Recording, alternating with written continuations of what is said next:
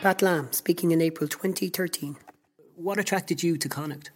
Um, probably the biggest thing for me, I need to know when when I was playing rugby, I needed to know who I was playing for because that's what you know, brings the best out of you first. And when I looked into the research of, of Connacht rugby and I saw, you know, uh, they have been fighting, you know, like uh, always the underdogs, um, almost you know, disbanded from Irish rugby. Know, they fought against that as well. They could have easily given up, but that never give up, never say, um, you know, die attitude is is really exciting to be part of. And the fact that we don't have the rock stars and we don't have the budget of the others, but it means that it comes right back, strip it right back to what rugby's about. It's a team game. Everyone is going to have to give heart and soul into making sure that we perform to the best that we can. Craggy Island Rugby Podcast. Thank you. You're very welcome. Uh, what are we calling this, Lindy? The post celebratory podcast. That's what it is. And we got that in the first day. Right. Hey, you weren't on our podcast, so you get pride of place here.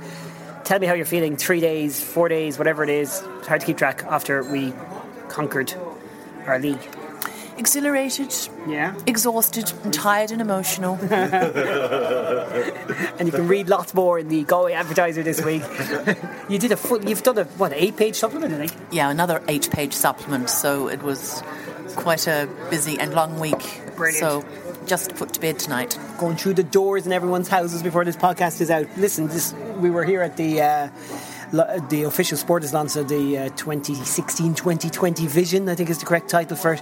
Grassroots to Green Shirts is the other title for it. Um, pretty impressive little display from the from Pat Lam, Willie Ruane, Nigel Carolan, Eric Elwood. But I suppose that just copper fastens a week of these guys being at the forefront of everyone's mind when it comes to rugby. Well, I wouldn't expect anything else from mm. those those four, given the fact that they are leading leading Connacht um, and are all very capable men. Um, the, the, grassroots to green shirts is is a has now become basically a pivotal and vital part of of Connacht and where Connacht is going, and it's absolutely vital that it was presented to Connacht supporters. Just so happens that it came, you know, just straight after Connacht's, you know, biggest victory in history, which should hopefully, you know, provide some momentum towards that and towards the grass shirts particularly um, in, in, in, the vision that they have. By their own admission, we'll welcome the lads in here as well. Alan, by their own admission, they kind of... Uh, you know, we're quite happy to have a crowd of around whatever it was, about 125 there, because they weren't necessarily looking to be overawed by uh, fans looking to take photos and, and, and chat to Pat on, on, this occasion. They just wanted to launch this properly. So I, I, think that was possibly why it wasn't advertised massively just on Facebook, but uh, good event. It was, yeah. It was an excellent event. Um, but yeah, no, they were very impressive. It was a, an excellent, an excellent presentation from the four guys. It wasn't just like Willie stood up and did a brilliant job, and then the guys all answered their questions particularly well. I thought Eric was, was very good. And I have to say, I was listening to some of the stuff going, I was saying this stuff 15 years ago. I wish there'd been a little bit more done at that stage, but I suppose we weren't at the level we're at now. That you know everything has been put in place and all the right pillars and everything are in place to um, kick the whole kick the whole thing on from under eights all the way up. William, what should we be talking about now? Like, where, where would you want the conversation to go here? Like, what's What's next for Connacht Rugby? Is it that, or should we still be basking in the glory? I think it's about uh, still. You've still got to celebrate what we did last weekend, which was the culmination of the season. That's going to be foremost in everybody's minds through the summer, and the, the, the launch we were at tonight is about building for the future and they've got great traction on that now because they've started with something really tangible. And you've won your first trophy in 131 years. Um, the the only way is up because people are now taking real notice of Connacht, and there's beginning to be more of an understanding about what the principles, particularly behind the coaching ticket here, are, what they're trying to achieve, and how they're going about it the other stuff that's in the uh, and I, am not going to try get because if I say green shoots to green yeah in fairness even James Heath have had trouble with that. We've been giving um, him credit all year for his so we uh, call it 20 1620 vision I'm going to call it. Yeah. Uh, 1620 vision sounds like a medieval knights thing. It's actually 2020 vision. 2020 vision whatever, what, whatever it is it, it, it has a certain there's there's a lot of strands in it and some of them are probably not as, as obvious to people. but they're very committed to it and they're very serious about it, and they've obviously given it a lot of thought. But I think most fans at the moment still want to go, yippee, we won the Pro 12 on Saturday. and Dave, on that topic, and as a segue, watching, uh, just kind of looking down on the presentation day, I couldn't take my eyes off the trophy for the first couple of minutes, just sitting there, glistening in the uh, in the uh, auditorium. It's great. Well, yes, Gollum, it was. Um, it was definitely your precious. Um, My precious. Ah, it was fantastic. I mean, it was. A, it was. A lot of the people there tonight are. They're a representation of the hardcore. A lot of those guys have been been up to the sports ground in wet, miserable conditions, watching not particularly good rugby played against even worse opposition, and they struggled through the hard times, and they deserve this week, month, summer of. Do you know what? We're the best in we're, we're, one of the three best teams. The, oh, there are only three domestic competitions that can be won in European rugby, and we've won one of them. So, yeah, why not enjoy it? I think the whole thing tonight went very well. I think there's a, there's a lot of ideas in there that are really, really fascinating.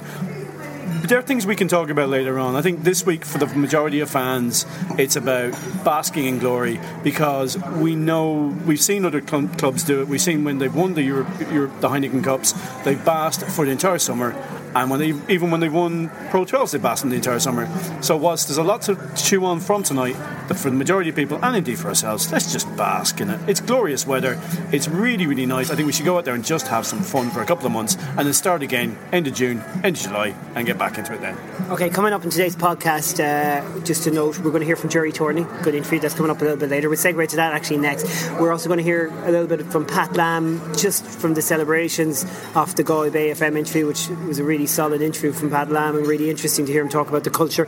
Also, wanted to run that Willie Ruane interview we did at the end of the uh, commentary, which some people might have heard and as well we're hearing. So we'll throw some of that at the end. Might even throw a few uh, snippets from the uh, commentary, some of the stuff you mightn't have heard, just to give you a little bit more of a taste because I know you can't get enough of looking back. But for now, thank you to everyone who's uh, rated us on iTunes. That meant a lot to us. It's helping us grow the charts. If you search rugby on iTunes now, we're one of about three podcasts that pops up first. So really appreciate that's all your hard work. Keep rating us on iTunes if you like what we do and give us a little review. We appreciate it. Follow us on that Craggy Rugby Pod. Get on our Facebook page as well. You'll find that by searching Craggy Rugby Podcast. Should we segue to a bit of an interview in a couple of seconds? Go for it. We'll do it now. Off you go. Gerry Thornley. Whose mother's from Leitrim. Interesting, and that didn't come up in the podcast because I didn't know that. There but he go. did say he had family from Connacht. He also said that we rank very highly in his favourite provinces, as you're about to find out. Gerry Thornley, Irish Times on Craggy Island Rugby. For the last time this season, uh, can you put into context what Connacht have done in the wider landscape of the European rugby world? Um, I don't think there has been anything like it in the history of the professional game Wow. because of where they've come from. Uh, highest ever finished seventh before this season. Was it five years ago? They were tenth out of ten. The year, last year before the Italians joined, Connacht were tenth of ten. Um, poor relations for Irish rugby, underfunded. To come where they've come from, right up until last season, to then actually win the Pro 12 outright, there's no story like it. it it's Exeter have been up there longer in England, knocking on the door, and they came close to winning the Premiership the weekend, but still couldn't do it. Um, there's no story like it in French club rugby of um, a team. I mean, I suppose the last time Castres won would be something similar, but they they've been a traditional powerhouse nonetheless of French rugby. So I think what Connacht have done has been quite extraordinary, um, and it just shows you what you can do when you've got a man of vision running at the helm, selling a vision to players. Some brought in mostly from around here, some brought in from other provinces, and built a family, a band of brothers that just were um, by the end unstoppable. I mean, they beat the reigning champions back to back, and the, the, the team who were the champions before them, the previous two years, um, handsomely at the weekend. And it was the manner they did it, uh, the style of play. It was jaw dropping. It's brilliance. That 15 min- minute period around the first and second tries, of the first half. Yeah. Um, you just wanted to be, uh, even the press box, just a fan watching it because it was um, it was brilliant. The skill sets to get an Irish team playing like that, particularly Connacht. And um, just listening to them making all their presentations here tonight brought me back to was it 03 when we, the march took place in Lansdowne Road and they were the poor relations underfunded and then they were deemed the development province. It always struck me, I just thought thinking of it there now, that if Connacht were the most underdeveloped rugby province in Ireland. Yeah. Therefore, they had the most development in them. Yeah. So it always made sense to me to actually try and make a bit of investment in them. And now. Um, They've done it. So it's just a great one-off achievement in its own right, Rob. I just think that you know we should herald it, celebrate it. It is a celebration of Connacht rugby, but it's a new breed, brand of rugby with a new breed of player as well at the helm, and with Pat Lam there for another couple of years, um, Bundee Aki there for at least another season, some other good players joining in. I, I think you know I, I think Connacht have arrived, and I don't think they're going away. Sean Moran in your own paper, a man I'm ver- a huge fan of. He wrote very well today in a, in a kind of perspective of how it can affect the GAA. This weekend, Gerry, in London, the lads were telling me the pubs were packed full of Mayo fans, mm. roaring out the fields of Athenry, which GAA terms is a Galway GAA song. Mm. Like, this has reached, like, there always seems to be an appetite for sport in the west of Ireland. And you know very well from back in the day, in the mid 90s, when you were following Warren Gatland, that there was an appetite for Connacht rugby then, too. There was a large rugby community here from a long time ago. Yep. But this has gone way beyond that now. Is it sustainable? Can it continue to grow? Might be a better question. Yeah, I think it can. It depends on a few key developments. Um, I think what's really encouraging for the future is that not just the existing coaching staff and the existing play group that's there at the moment, but as you saw tonight, there's the class of G- Gatland mid late 90s are now effectively running the show. There's so many of them there. Willie, Yeah, looking yeah. at them there, Willie Ruane, Nigel Carolan, and Eric Elwood, Gavin Duffy's in there as well. Yeah. But those three were all playing in that 97-98 team under Gatland. They were teammates, and they won. They beat Northampton home and away with their five Lions and so forth. And um, there's just a, there's a newfound level of professionalism and enthusiasm that is bursting out of the sports ground. You know those people are going to leave no stone unturned and do what they say they're trying to do. That you know that Eric Elwood is going to go out amongst all the clubs and all the communities and work, strive so hard to ensure that the kids a take up the sport now more and more numbers, and b those who do they, they get better coaching and it's more aligned with what the Connacht branch are about and what the aims of Connacht are about. Nigel Carolan and Jimmy Duffy and all the other staff in the academy have been doing a great job for years in terms of talent identification and talent development. We've seen that this season. 46 players used, 10 academy players seamlessly brought into a team uh, with requisite skill sets, uh, well conditioned, etc., etc. He is superb at his job. So the all the structures I believe are in place provide the fans now stay loyal and don't get too carried away. You know, don't get too spoiled with success. Don't expect Connacht to win the Pro 12 and the European Cup every year. That's a nice joke, mm. but it's a joke. Yes. Realistically, Connacht are not going to complete a European Champions Cup double and the Pro 12 double in the same season. It's unlikely. No Irish team has ever done it, I don't think. No. Not even Leinster and Munster. They're pomp managed the double in the same year. Right. But just to put it all in perspective, I think that if Connacht are going to remain contenders for the playoffs in the Pro 12 and in Europe and qualify for the Champions Cup each year. If they do that, if they become a, that means they've become a force in Yes. European rugby, not just Irish rugby, not just Celtic rugby. And that's a hell of an achievement because, you know, what their success has done is A, made them more targeted for next season onwards, but also you'd be damn sure the Ospreys and the Cardiffs and the and the Edinburghs, they're big clubs. They all missed out in the top six. They're going to be striving just as hard next season. Look at Munster, just barely clinging on to sixth place. This league is getting tougher, and it ain't going to get easier. It's going to go on getting tougher. So for Connacht to remain contenders with a big support base, it's going to need a new stadium, or it's going to need a redevelopment stadium. Um, but they can't give themselves a huge monkey around their necks either in terms of what Thomond Park became for Munster, and they can't disenfranchise their own fans by hiking up prices too much. It's a very delicate balancing act now. They've got a the green machine that Connacht become. I've got a new green army, and I, I really hope they all stay together and it works out well because I think. There could be a joyous few years ahead now, and this isn't a one-off. And I don't think it will be a one-off. I think it's, I think it's sustainable. I really do, just because of this huge. For Connacht having to wait so long. 16 years, you know what I mean, or more, 20, 20 odd years of professionalism to finally get here.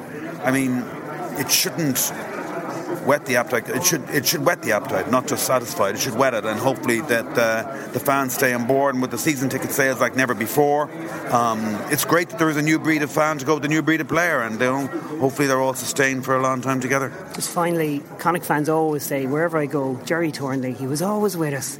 He always had those few words to say. Did you feel a little bit sense of, do you feel a little bit of kinship to, to the west of Ireland? I know you used to come west, watch Connemara in the AIL, never mind watch Connacht. Did it kind of give you a little bit of a, they're my second team kind of feeling? Because I know that's in the roots, especially in us long term, who've been toiling away for many years. Like. Second team, who's my first? hey, nice. Um, um, um, yeah, he, he- yeah, I guess, yeah. I did. I felt a huge affinity in 03. I wasn't a rugby correspondent law in the Irish Times, and I just thought it was morally wrong and economically wrong and historically wrong. It was just wrong on so many levels for the IRFU to even countenance getting rid of Connacht. And the Irish Times, in, in, in utter fairness to them, sent me down here that week and I was able to interview, was it Dahi Frawley who was then the manager, Yes. then the chairman of the Connacht branch from um, Portumna, like John Muldoon, who was just starting out then, and Eric Elwood, and uh, interviewing an awful lot of people and doing as much as we could to rally, you know, to awareness of this that, you know, maybe a march might save them. I mean, I spoke to good people and they genuinely thought they were gone. Yeah. And uh, thought even on the march, Yeah, yeah. yeah, yeah, yeah, it looked forlorn. And funny, you know, I was thinking just there listening tonight, like, you know, like I said to you, if it's the most uncharted territory, therefore it should have the most investment. And finally, it's been seen to be the case. And now there's this whole potentially new breed of player that they can go out and capture at a young age. As, as Pat Lam said there, look at all the young kids. I saw, oh, I went, went to Sports Ground Sunday at the homecoming, and the players were really good with them. Weren't they? Galway people are good people, and Connacht people are good people, and all the kids that came up in the replica jerseys and they posed for selfies and they signed autographs or whatever else. And now, you know, I interviewed Ronan Loughney there recently in the building just fine. He talked about being 14 years of age and asking his dad to get Eric Elwood to autograph his football up in Galway. He was too shy to go up and ask Eric himself. Well, now there's a whole new wave of heroes for new young aspiring players too, and you can't buy that. I mean, I don't know if they made much money out of the weekend. They probably didn't. I said that they're taking the gate receipts and their prize money was fairly minuscule. But what Connacht got out of that weekend in terms of what was out in the sports ground back pitch for the homecoming, what was on the streets of Galway um, on Sunday, the they were probably the only trick that was missed by Galway and Connacht and wasn't their fault. The thing- There wasn't a large screen in Eyre Square at O'Connell Street in Limerick in 2006. That seems like politics getting in the way of a very good idea, but a trick was missed there. But in all other senses, they've um, they've generated a huge goodwill, and I think yeah, I do have a lot of kinship for Connacht. Like yeah, lots of family bloodlines, early holidays, Connemara, blah blah blah. Yeah, yeah, huge, huge, huge affinity. And um, I remember shortly after that march, some Connacht fan came up to me because I tried to defend Warren Gatland after he got the sack, and I was defending the club game, which wasn't going very well. And this Connacht fan, I'd love to know who he was. He came up to me said, Gerry, said Thornley, fair play to you. Warren Gatland, the club game, and now Connacht, you're the patron saint of lost causes.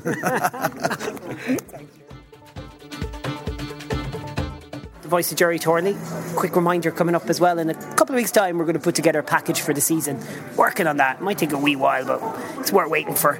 We'll uh, take some of the snippets. God, we have so many podcasts from the entire season there, Alan. Yeah, yeah, I started there a little while ago. I, I've only got to four of them because there was just so much stuff that I had to go some clips, yeah, yeah. just clipping out and I think, oh my god, yeah, it's going to take a while to do this, but um, It'll be worth waiting for. yeah, yeah, I think it will. Linda, you said let's let's chat about the celebrations and the homecoming. I mean, you were on the plane home. Yes. There's probably things you can't tell us about that plane home, but tell us what you can tell us. And no, no, no. I suppose um, what I can tell you is Martin oh, Joyce. the Aki's got rhythm. Martin Joyce, the kit, Martin Joyce, and I shouldn't be telling saying this on there, but Martin Joyce, the kit man, was handing out socks. I'd say last year sometime, and I happened to be standing in the corridor waiting for an interview, and he threw me a pair. Now these Nice. BLK socks are just fantastic, absolutely brilliant socks. They're the most comfortable socks I, I've ever worn, and Product placement. and I started wearing them on match days, and it became a little bit of a, a, a sort of a tradition, sort of superstition thing that I had to wear these socks. Did you forget them in Treviso? hey! Well, Wasn't very cold there. well, well, you see, depend, depending on the weather and the washing in the house, Yeah. that sometimes I did have to miss. But I had them on. I definitely had them on on Saturday. And all I can say is, when I got, to, I raced because I was, I missed the buses to, to Edinburgh Airport. So I raced up the road trying to find the bus because Michael Kelly from Calla Travels was ringing me to say we're leaving. Ooh, pressure. Pressure, raced up the road, and I saw these two lads from Leinster jerseys jump into a taxi. Just before it took off, I banged on the door. They opened the door. I said, "You're going to the airport?" They said, "Yes." Can I can I hitch a lift with you? No problem at all. They'd had a few to drink. I'd say down at drowning their sorrows, of course. Yeah, yeah. Get to the airport, checked in, went up to security and looked around. Oh no! Anybody around here? No! A few people. Okay, I'll just wait till you go through. I had to take the boots off, of course, didn't I? Now, of course, I'd been worked. Now, I'd flown out a knock. I'd flown out a knock at whatever, to, had driven up to knock at six o'clock in the morning or five o'clock in the morning, and I was not taking off those boots in front of anyone to, to reveal these BLK socks. So it's all it's truth out. Big green BLK socks for everyone to see. I was able to I was able to put the, the boots back on in time to catch the flight. But it, look, the, the, it Must was have been some journey home. Uh, look, it was just it was just joyous and relaxed to, to see all the lads. I mean, I think that's where you know when Pat Lam talks about the culture and the camaraderie, you could actually see it there. You know, they're all sitting at the front of the plane, sort of the oldies, sort of sort of back towards the middle and, and the sponsors behind and just the singing the the way they interact with each other the fun and games that they had high spirits just so relaxed and i mean it was just it was just you know, fun to watch them and have good reason. I mean, I've, I've seen them and you know, celeb- not celebrate before, but I've seen them in action before. But there was a special occasion to actually have a good reason to actually celebrate. And they were very good humoured and, you know, just having a bit of crack. When did you first get the sense of the crowd there was a knock? Not until I got off the plane, actually. Well, in, in fact, I I was standing out on the tarmac because I was with James Crombie from Inpho. Yes. So we were actually sort of recording the event, and so I had to walk through at the back of the players. And it was only when I came out and I saw people sort of clapping, I kind of shrunk sort of into the background.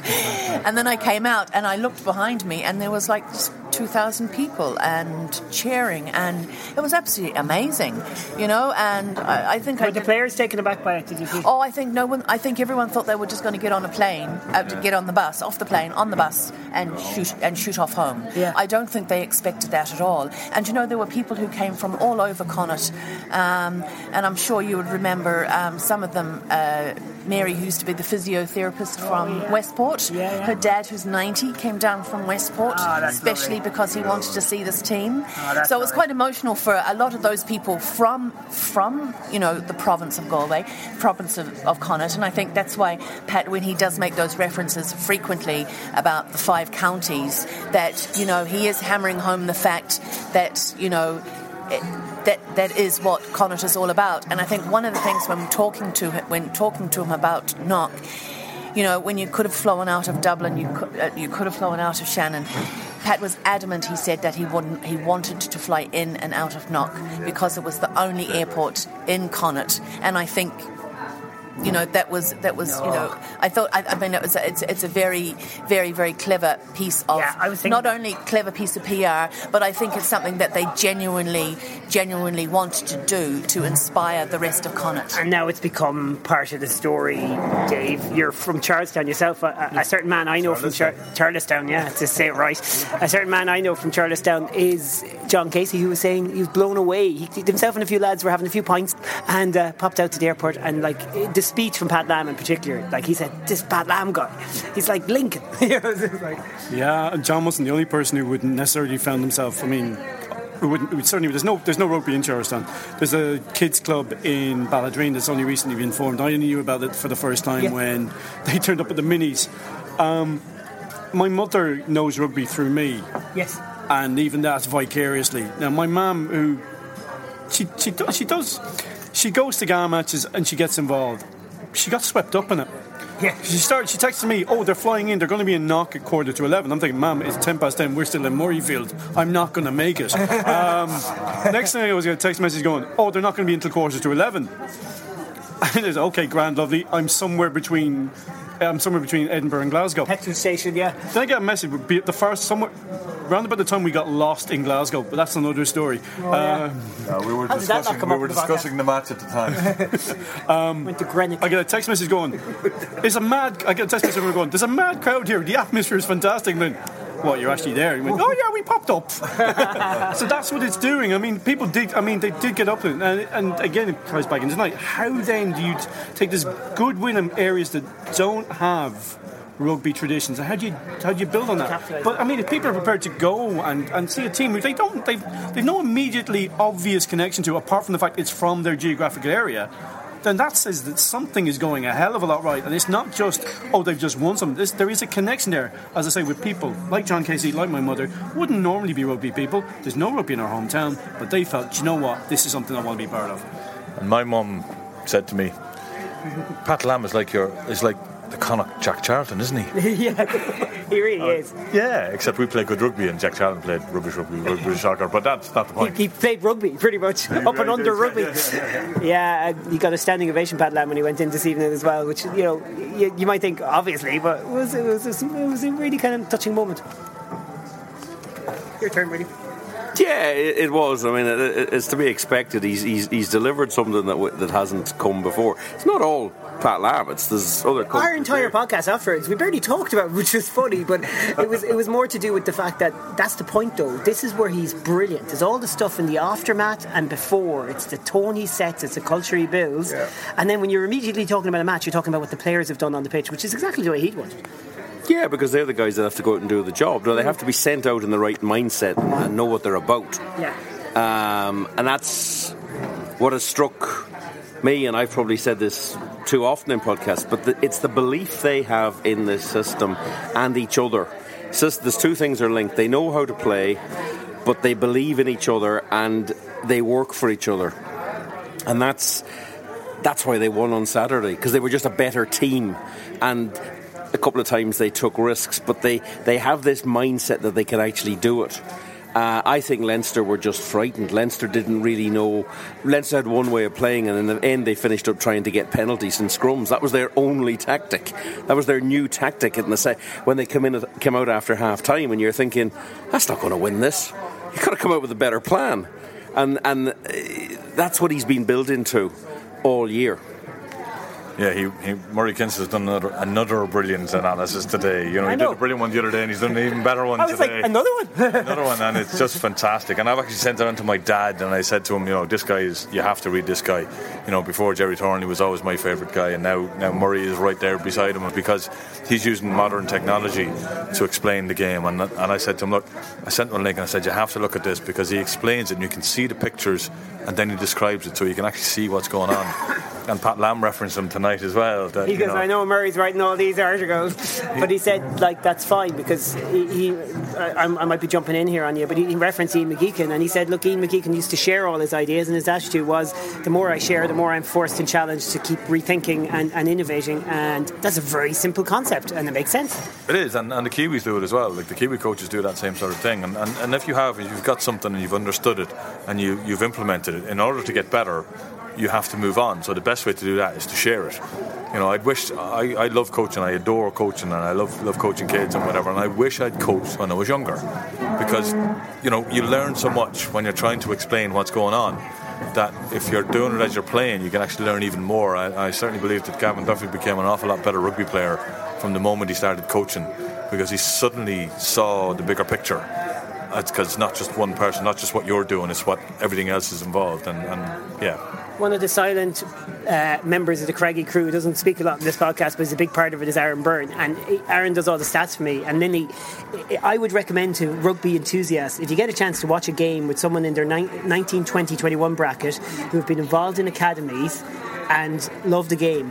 I stood and watched a game with him a few years ago against Corinthians, and I, I raved about Italian afterwards. Like, d- d- like I've watched rugby my entire life. This guy, I, I felt I was new to the game. So you can learn so much from the new coaching structures that are instilling such knowledge in these younger players. And Murray Kinsella is one of the graduates of that system because he was a monster under 21. He understands the game so well, and now he can.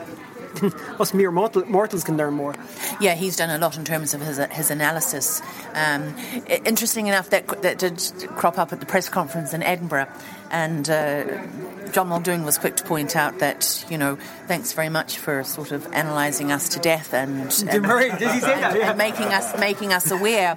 But, he, but, but, he, but John Muldoon did say that there were a few tricks that he he wasn't quite Murray wasn't quite there. So Murray quickly turned around and said, "Oh God, I better go back and do some more homework on it." That's why he's, he's like he's churning out all these articles now until he gets it right. Like. But I think one of the interesting things about it, and I think this is part of Pat, Pat Lam's philosophy, which is also vital, is to give players, to make players more self aware, to make players more autonomous, to make players take control.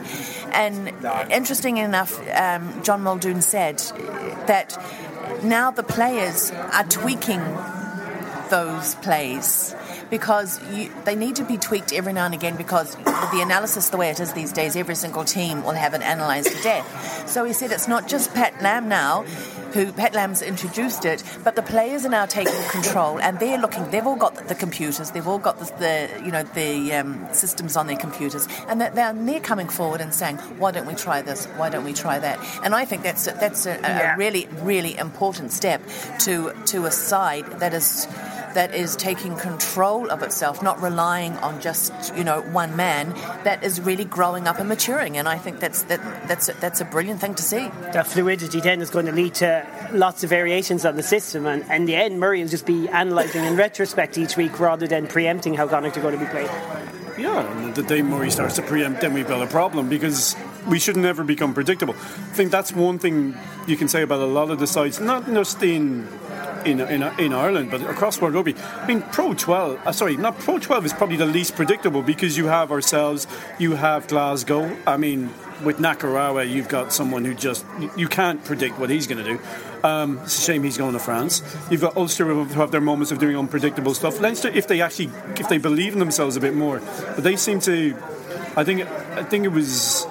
I can't, we brought it up in the last podcast. Actually, it was Stuart Barnes who brought it up. The fact that he felt that Exeter had had, had ti their sphincters are tightened and they'd gone to Yes. not losing rugby, Yes. and Leinster had gone to not losing rugby. But in the pro, our semi-final against our two games against Glasgow, were two. You've no idea what was going to happen next, literally, because there were t- so many players on the pitch with that. Not necessarily that sais- It wasn't that they were so unpredictable or undisciplined that they didn't know what they were going to do next and no one could predict what they were going to do. But there was an ability to express yourself in a way, in, at, a, at the right time. And there were too many teams, and top 14 is the prime example of this, where expressing yourself is complete, is, is just anathema to coaches. And at least with Pat, players can express themselves. And if that's coming out, as Nini says, because players are allowed to go up to Pat and allowed to go up to the coaches and go, why don't we try this? Then that can only be good for Connacht. We don't become predictable because guys are being allowed to express themselves, not just on the pitch during a game, but in, in, in training and trying new ideas. And as long as we always stay at least two steps ahead of Murray, Murray's brilliant. I mean, the piece he did about Bundee's tackle and Johnny Sexton is a fantastic piece because when I saw it live, I didn't even see half of what Murray saw. No. But as long as Murray can't predict what, what Bundee's going to do, the next time he comes up against Johnny Sexton, then Connacht are a step ahead of the game. Yeah, in one of the greatest tries we'll ever remember Connacht scoring, Bundee threw the ball on the ground and Marmion just had the quickness of mind to go, oh, it's on. So, so much of it too is, is, is not as fluid as it seems. The overall picture of that try is so fluid, but, but there is little errors in it as well, and that's that's what's brilliant about it. And maybe that's what's so perfect about it. I don't know. Well, I think And the try that knee, that, that knee scored wasn't. yeah, that's what I'm saying. Yeah, this is what I'm saying because. Marmion chose that ball out. The ball goes to ground initially, and then but it starts with Healy I'm running Starts infield from and scratch, Henshaw kind of going. I need to use my leg drive and my power to keep it going. And the people and and the people in position be, be in position to be able to. End of season, Alan. He's not focused. Red Star and Chardonnay. Yeah, that's what's happened. Is this what happens when we win trophies? We turn into Leinster. Lily, can you please finish your point? Because I don't want to have to edit this. What was your point?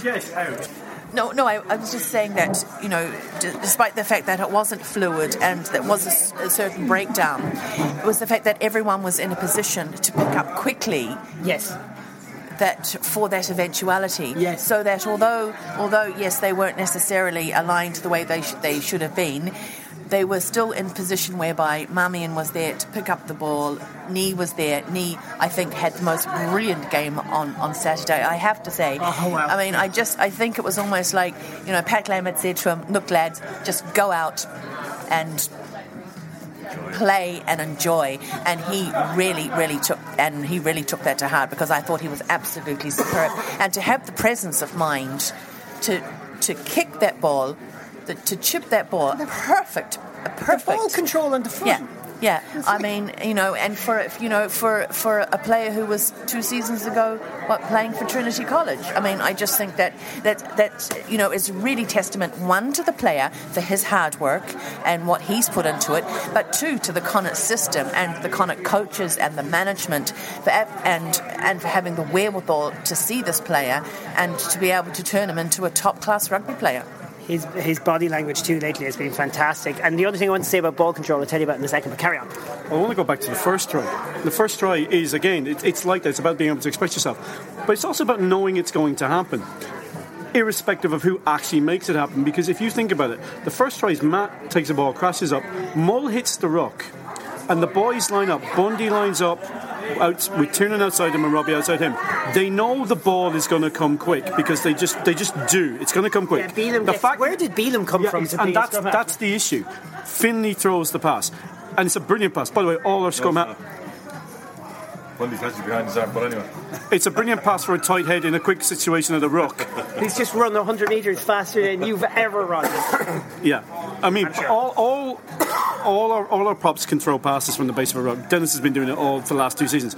But it's the idea is that it doesn't matter who's going to throw the pass; the pass is going to come, and that's what that's the great thing is. And, and the fact is that it doesn't matter. It could have been anybody. It could have been Marmion. It could have been AJ Ash. It could have been John Muldoon. But it was it was Finlay. It just happened to throw the pass. Other teams will stop and wait for a scrum, wait for the scrum half or a winger to get there. There's no need for that, and that's again. You can do whatever you can. At moments, you can do whatever it is. If that means you have to play like a scrum half and you're a tight head prop, grand. Just go ahead and do it. It's funny, the only times our, our line breaks don't turn out to be anything is when the player slips. Healy slips a few times in different games over the last few months. Uh, Kieran Marmion made a great grip break against Glasgow and slipped. They were the times when it all broke down because it was too slow, the ball. But any times when the player actually got to go into the contact, because their body position in the contact, because of the forward leg drive, it all kind of leads to it. Also, uh, just on, on the Uh, sc- soccer skills. I mean, I, I used to. I remember at the end when I was working with Connacht, used to have an end of season five aside, just for a bit of fun, and they had little Olympic games. Rugby players playing soccer is usually, and all of us know this, is usually the funniest thing in the world. But I, I reckon Niyi Adeolokun's one of those guys. He's just a gifted, gifted athlete, nice touch, and amazing speed. Absolutely, and he played a lot of soccer and Gaelic when he was younger. Yeah. Um, oh, he you did know, as well as well as the Gaelic. Like, he's very good at Gaelic, I'm told. I, I did have to laugh on one of the message boards and someone saying, when, when does he qualify for Ireland? I'm thinking, okay, they keep calling him a Nigerian winger. He's been here since he was 10, you know. Yeah. He's learned everything I think here. he's there. I think he's there. Yeah, yeah, yeah. Just enough time for a few clips of audio and any other business. So, will we start with the clips of audio? Yeah. Pat Lam at the start of the show, people will have heard, we didn't talk about it yet, his uh, 2013 interview with me. Four, about four months before he even took helm, because he came in about well, no, about eight weeks before he started. He came in towards the end of the season, and he did that interview. Uh, lads, time for Willie Ruane, who talked to us on Galway Bay FM. Myself and William. Alan got him. You got him, as in you got Willie Oh, Rand. I went and oh yeah, I went and grabbed him. Yeah, Uh, nice work. and actually that was quite funny because I was wearing I was wearing my the the the, pre, the press guys all got a black hoodie. Yeah. And the reason I was wearing it was because it was bloody cold in in Murrayfield. It didn't look cold, but it was bloody cold, and I hadn't put enough clothes on, so I was quite happy to get this black Pro 12 top on. He was in the tunnel chatting to a guy with the same top as I had on, and I don't know what they were talking about, but I stood there and I waited just for a, a, a break in the conversation, and I said, "Excuse me." And Willie just stood back and said to the guy in the Pro 12, You want to talk? I went, No, no, Willie, it's you I want to talk to. Because the other guy was looking at me going, Who the hell are you? I said, Rob's on Galway Bay. Would you mind coming and chatting to us? And he said, Yeah, no problem. He didn't even Straight hesitate. up. And he spoke to us for a good five minutes. Have a listen to this while we're listening to. This is only like an hour after his province have won their first ever trophy. Composure? I think so. Very proud, obviously, for everyone who works with Connacht Rugby, but more importantly, proud of everyone who's played a role um, in any way, shape, or form, uh, whether it's a club or a school, whether it's a volunteer or someone who comes out and just coaches a team on a Saturday morning. Um, because sometimes, you know, it may not seem as obvious, but you know, Robbie Henshaw, Jack Carty, all these guys, they all started off in a club with some guy on a Saturday morning coaching them. And um, to them all, I'm just, uh, I'm proud for them all. Yeah, it's only what a few days ago that you launched grassroots the green shirts in, in Dublin. You're going to launch it on Wednesday night in uh, in Go- uh, Galway. I think you're going to need a bigger venue for that, by the way. We might have to, actually. but that, that, that aside, um, it, it was well timed, and you knew what you were doing because you you believed in this team. Like I, I presume, much like us, you just really felt this team were going to go out there and do this today, and everything's coming together. There's a bigger picture, which you were showing us last week in their grassroots to green shirts, but there's also the smaller picture. This team just delivering on the season that they had with a trophy. Yeah, but they're quality players. I mean, you know, there's a lot of talk about the number of internationals you have. Um, we have a team full of internationals that just haven't been capped yet. That's the reality of it. And uh, there's some really high quality players there playing within a system that they are very, very comfortable with, with really good skills. And um, you know, I, I, I, I, definitely won't say that I came here this evening thinking that this was going to be our day because you just don't know. Yeah. Um, but one thing I did know was that we could win. That was that belief was, without a doubt, that was there for everyone. Um, but you know, just because the story for us has been such a great story doesn't mean you're entitled to turn up and win on, a, on any given day. Yeah. Um, the thing that really stood true was the guys had the they had the conviction and they had the the bravery to play rugby all the way through that match. And um, you know, it was interesting. The last couple of days, different people would have asked me about you know whether the, the occasion would get them get to the guys, and genuinely, they just they, it didn't. They've been very unaffected actually in terms of the pressure, and it just isn't today. I mean, if you think back, it was Leinster, Munster, Ulster two Glasgow matches. Mm. They were all high pressure games, and the guys just went out and, as Pat says, stuck to the process and delivered really, really good quality rugby. I'm, I'm just delighted for them. William.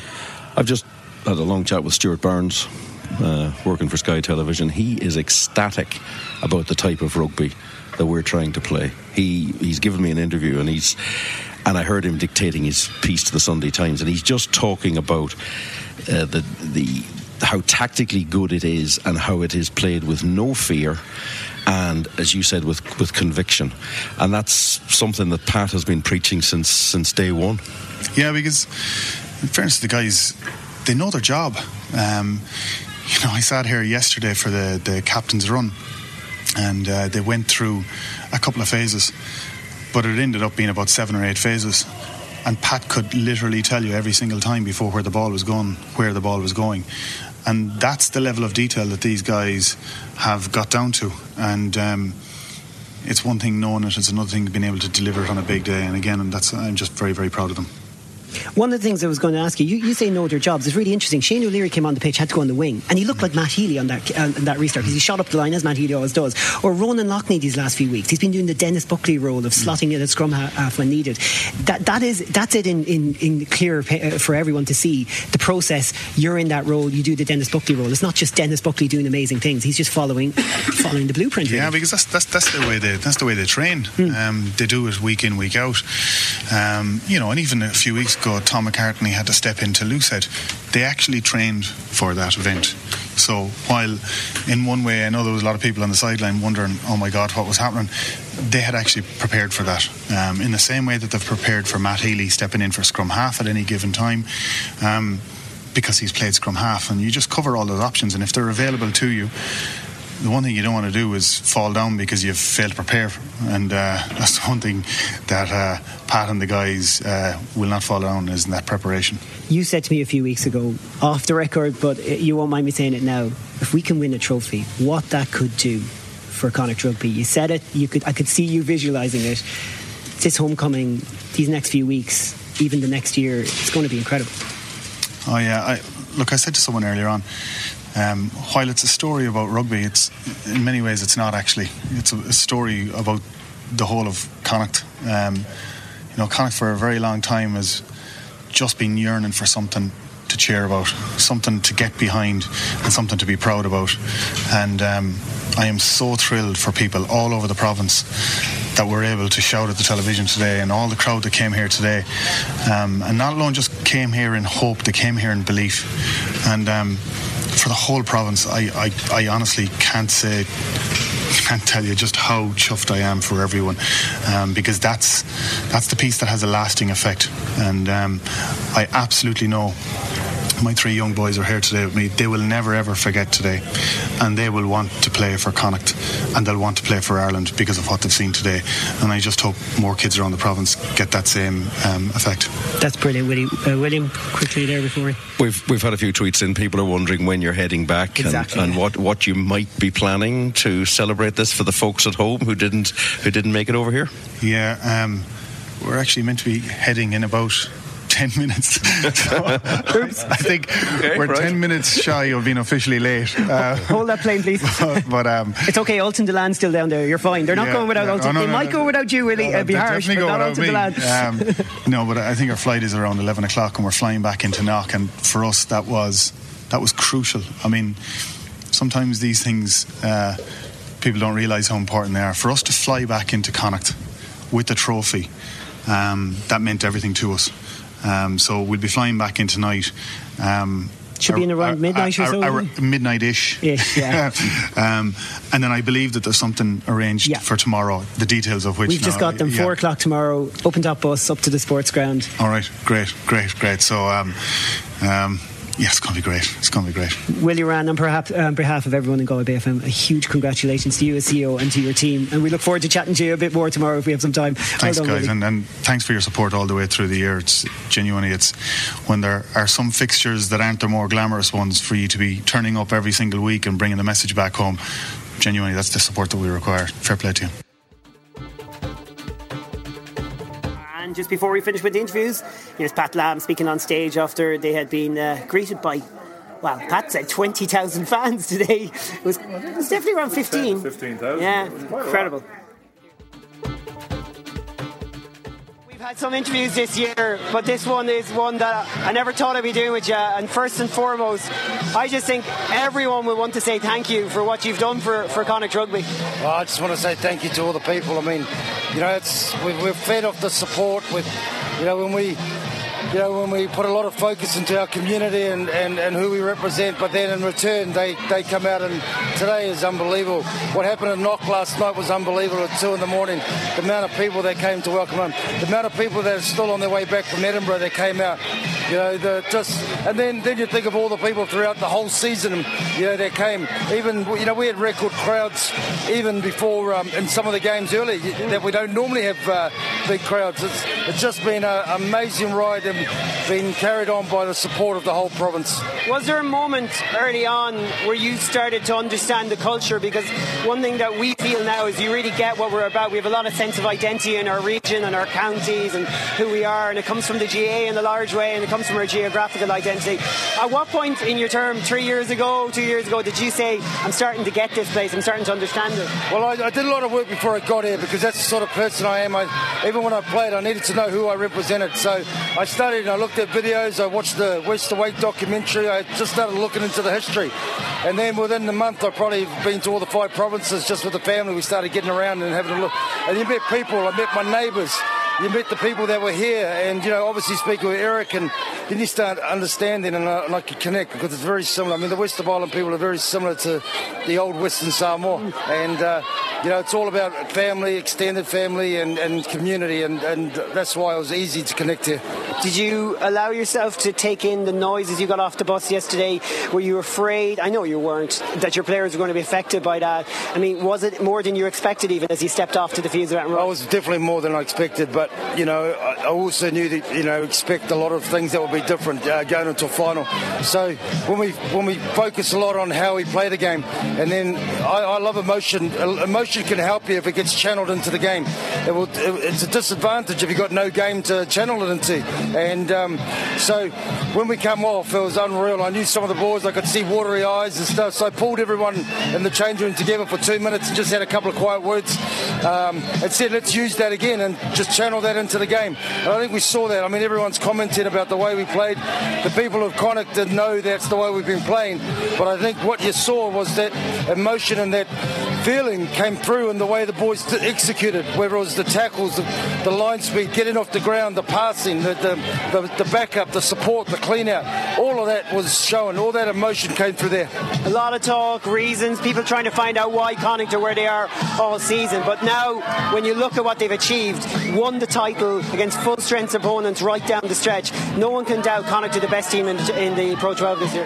Well, I think we've, we've proven it. You know, like we're the only team that stayed in that top four right through, which was a credit to our consistency. We used 46 players, and um, you know we brought through eight academy players.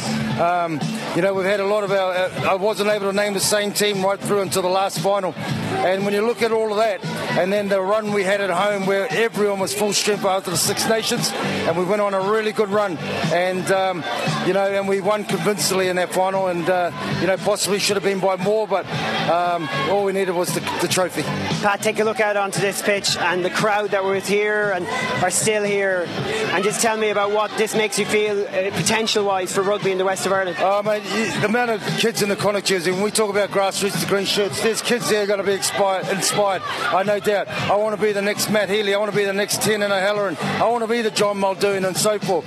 And that's what that's what's going to drive everything we do. From what Eric does in the club and community, what Nigel does in the academy. That's what's going to get people involved in rugby and grow. And you know, but we can't take it for granted. You know, we can't say we won a trophy and it's going to happen. We're all back to work. You know, Willie sent out a real positive email to all the staff congratulating, but pretty much said let's raise the level again, and, and that's the challenge for everyone, the whole organisation. Champions Cup next year, without a doubt. You know, looking forward to it.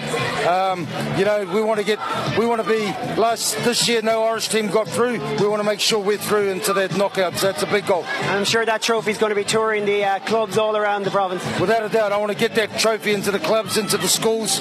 You know, just really connect again with the community because that's what got that's what got the trophy there in the end. Pat, everyone in Galway Bay FM wants to thank the team. Please send on that message and enjoy the summer. You've, you've done us all proud. Yeah, thanks. I want to thank you too, Rob, and all your crew and Craggy Island and Galway Bay. You know, just uh, you know supporting the team. You know, through all the thick and thin. And I know even before my time, and you guys have done a great job because you know you're the ones who give the inside stories that let the people know what's going on. So well done, mate. Alan, final thoughts. We're the champions, and people have to come to the sports ground with its dog track, which is not 10 metres wide. Yes. And come and play against our team, against what, the, what you know, a great set of fans who love the rugby. Um, and yeah, it's going to be awesome. Dave Finn, any other thoughts? We are reaching parts that we don't normally reach. Picture yourself, it's maybe half 10, 11 o'clock at night. You've just seen your team win a match. You're standing outside the stereotypical Edinburgh chippy. They are serving the stereotypical Edinburgh food to the stereotypical type of people who eat Edinburgh food. you go out and you get some air. You're on your own. This beautiful, beautiful young, possibly slightly drunk, but let's not taint it. Blonde woman walks past you, turns around to you with the most beautiful, sexy blonde lilt, and goes, oh, "Who won the rugby?" And you go, "Oh well, Connacht won," because you're still a bit befuddled. and she turns around to you and she smiles, this beautiful smile, and says, I do love it when the underdog wins. That's what we're doing, folks. We're making the Scottish beautiful women love Connacht. well, that in itself is an endorsement of the future of Connacht rugby there. William, fire ahead. Yeah, uh, um, um, yeah, look, it's great and it's fantastic. and um, let's enjoy it while we can. And pre season training starts on the 20, 30th of June, 30th of June, by which stage we'll know our European uh, opponents, and I would expect that Pat and his team will take another couple of days off, and then they'll start plotting next year. Uh, because the big thing for next year is we're the champions. Yeah. That's great, but it also means that teams really, really want to beat you. There's a few guys out there now whose noses are out of joint, and it's a big selling point to a coach. Go out and beat the champions. So we'll have to get better. He talked about that tonight and it's going to be another fabulous uh, ride. Brilliant. Game one, I guarantee you, five euro on it. William's going to call it a must win. Lily. Uh, look, I look. I, I just think there needs to be a little time taken to just enjoy this moment. There's been, you know, hundreds and hundreds of people who have who have backed Connacht Rugby and fought for Connacht Rugby and followed Connacht Rugby and written about Connacht Rugby even, who just need to luxuriate in this in this moment and just enjoy. There'll be time enough come June 30th when the squad reconvenes to be thinking about next season. And I know it's up to those professionals, you know, like Pat Lam and John Muldoon who have already talked about that. Um, I just you know, I just think that people need you know, you have to just enjoy enjoy this, and there's there's just too many people who have invested, who have, you know, vested interest in Connacht rugby down through the years, and you know, most of whom you can't name because you know it comes down to a few people who are named as as having provided this this moment of glory, but yet it's not. It's, it's there's hundreds and hundreds of people who deserve this.